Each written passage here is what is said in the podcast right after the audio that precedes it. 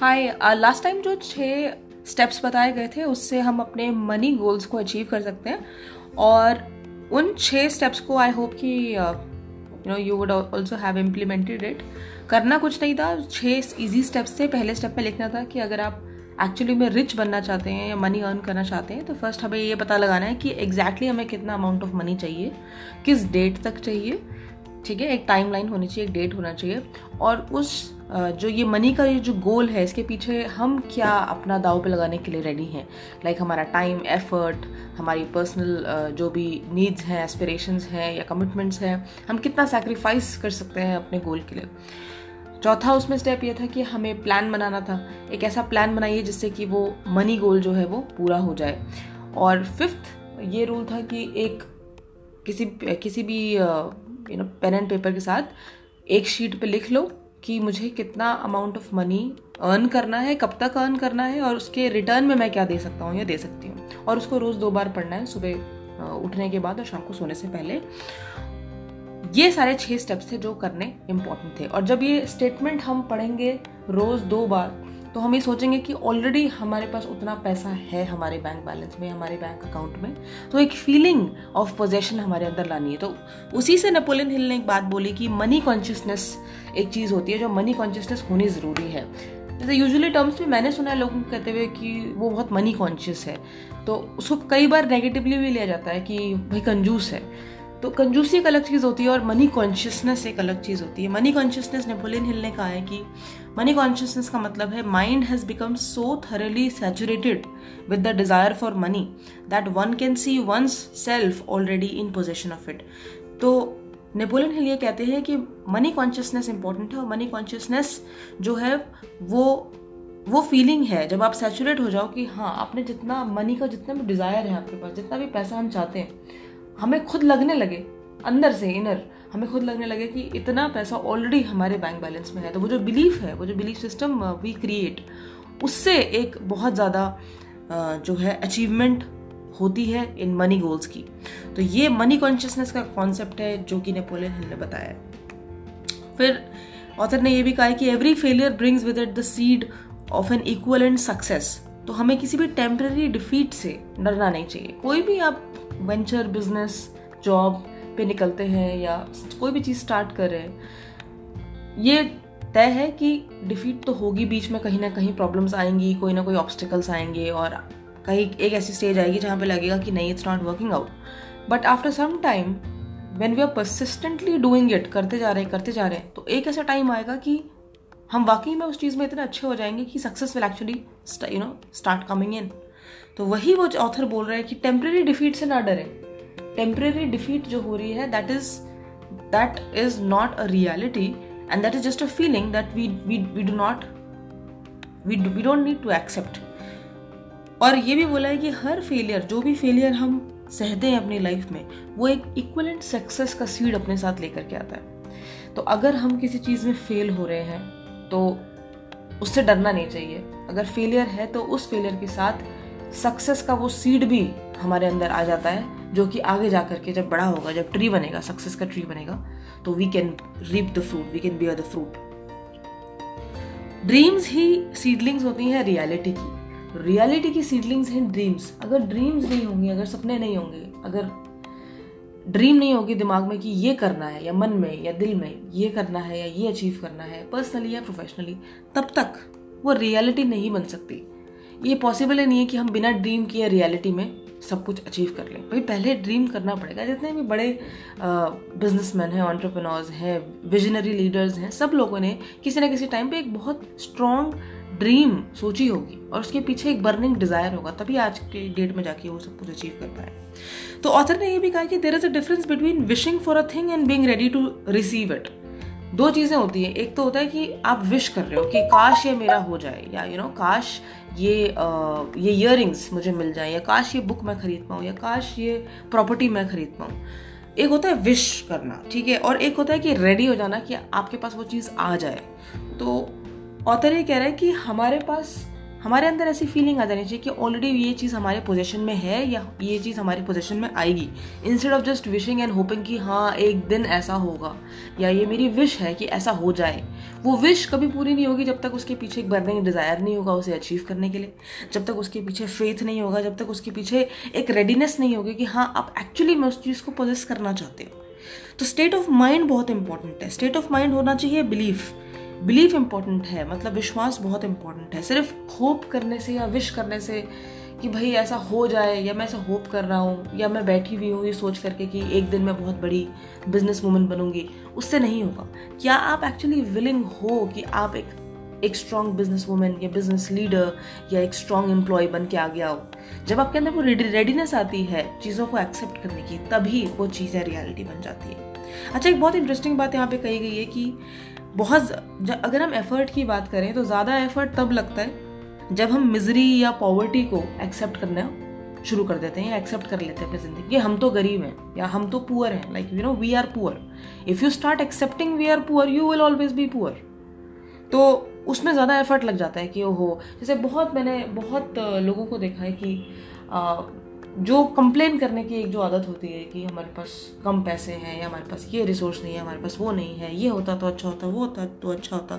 इसमें ज़्यादा एफर्ट लग जाता है। ये कंप्लेन करने में, ये क्रिब करने में ज़्यादा एफर्ट लगता है। और कम एफर्ट कहाँ लगता है? ऑथर के हिसाब से।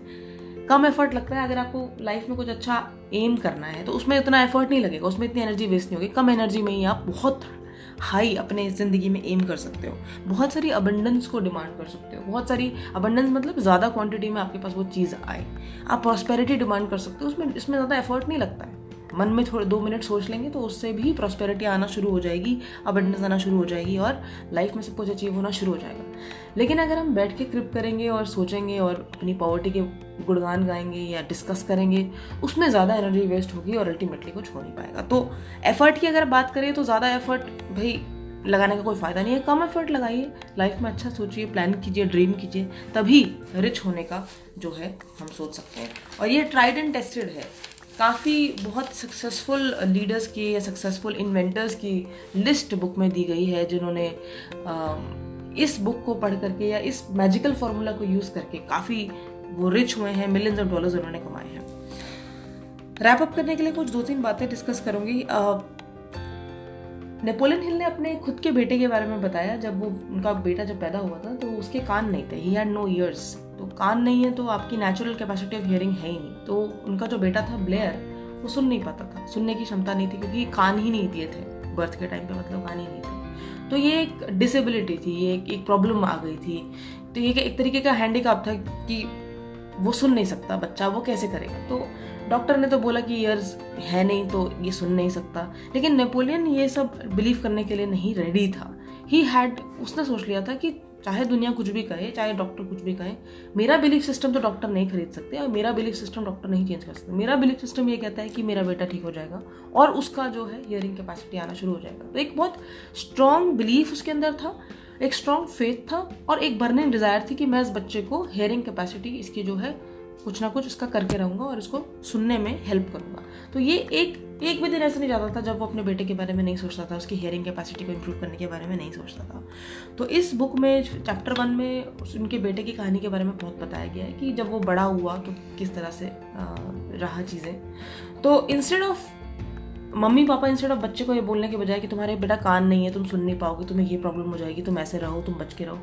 नेपोलियन हिल हमेशा अपने बेटे को बोलता था कि जो तुम्हारी एडवर्सिटी है, वो एक्चुअली में तुम्हें एडवांटेज देगी अपनी ज़िंदगी में। तो इसी बात से उन्होंने बोला कि every adversity brings with it her adversity ज़िंदगी में seed of an equivalent advantage लाती है एडवांटेज लाती है। तो एडवांटेज उस लड़के के लिए क्या था? ब्लेयर के लिए क्या एडवांटेज था? बहरे होने में या बिना कान के जीने में? तो नेपोलियन हिल ने उसको, उसके मन में ऐसा प्लांट ऐसी थॉट प्लांट करी कि तुम्हारे पास एक एडवांटेज है, क्योंकि जब तुम स्कूल जाओगे नॉर्मल स्कूल जाओगे तो टीचर्स जब तुम्हें पढ़ा रहे होंगे तो डेफिनेटली तुम्हें ज़्यादा अटेंशन मिलेगा, क्योंकि उनको फिजिकली दिख रहा है कि तुम्हारे पास ईयर्स नहीं है और तुम्हें प्रॉब्लम हो रही है। तो वो तुम्हारा एडवांटेज है। एक्स्ट्रॉर्डनरी टेंशन तुम्हें मिल रही है, दूसरों को नहीं मिल रही तो उसको अपने एडवांटेज की तरह यूज़ करो। दूसरा, उसके फादर ने ये भी बोला कि जैसे तुम्हारा बड़ा भाई ब्लेयर का बड़ा भाई न्यूज़पेपर्स बेचता है न्यूज़पेपर्स का बिज़नेस करता है। तो तुम्हें हमेशा एडवांटेज मिलेगी जब तुम कहीं न्यूज़पेपर बेचने जाओगे। क्योंकि लोग जब आपको पे करते हैं तो आप वो देखेंगे ना कि बच्चे का फिजिकली उसका ईयर्स नहीं है, वो नहीं सुन सकता। तो एक एक दया की भावना आती है, एक हेल्प की भावना आती है, एक कंपैशन होता है, जिसकी वजह से लोग आपको कभी कभी ज़्यादा पैसे भी दे देते हैं और सही से दे देते हैं और आपसे सर्विस लेना चाहते हैं। तो ये भी एक एडवांटेज था। तो मतलब नेपोलियन ने अपने बच्चे को इस तरीके से शेप किया कि तुम अपनी एडवर्सिटी को एडवांटेज में कन्वर्ट करो। अपने आप को ये मत सोचो कि मेरे अंदर ये कमी है और उसकी उसकी वजह से पीछे मत हो। इनफैक्ट आगे बढ़ो। नेपोलियन हिल ये भी कहते हैं कि बिलीफ और बर्निंग डिज़ायर सबके लिए मुफ़्त है। इसका कोई प्राइस नहीं होता। ये किसी अमीर गरीब के बीच में कोई डिफ्रेंसिएशन नहीं करता। बिलीफ गरीब के पास उतना ही है जितना अमीर के पास है। बर्निंग डिज़ायर गरीब के पास भी उतना है जितना अमीर के पास है। तो हम ये नहीं कह सकते कि इसका कोई चार्ज है या इस ये स्पेसिफिकली रिच के पास ही जैसे हम कहते हैं कि यार इन लोगों के पास जैगवार है बीएमडब्ल्यू है मर्सिडीज़ है, बहुत रिच क्लास है राइट तो ये कैसे बनते हैं? या फिर इनके पास ही वो सालों से चल रहा होगा। क्योंकि वो लोग कुछ लोगों को तो खैर डेफिनेटली एंसेस्ट्रल प्रॉपर्टी से मिलता है बट कुछ लोग जो होते हैं, समझने लगते हैं कि रिच बनना रिच बनने में बिलीव भी करते हैं और रिच बनने के लिए एफर्ट्स भी लगाते हैं। और जो रिच बनने के लिए एफर्ट लगाता है, वो डेफिनेटली रिच बनता है। जो पुअर बनने के लिए एफर्ट लगाएगा, वो डेफिनेटली पुअर बनेगा। तो बिलीव और बर्निंग डिज़ायर फ्री है तो हमें ये देखना है कि भाई फ्री में क्या मिल रहा है। फ्री में बिलीफ सिस्टम है। बिलीफ आपका विश्वास फ्री है। ठीक है? बर्निंग डिज़ायर भी फ्री है।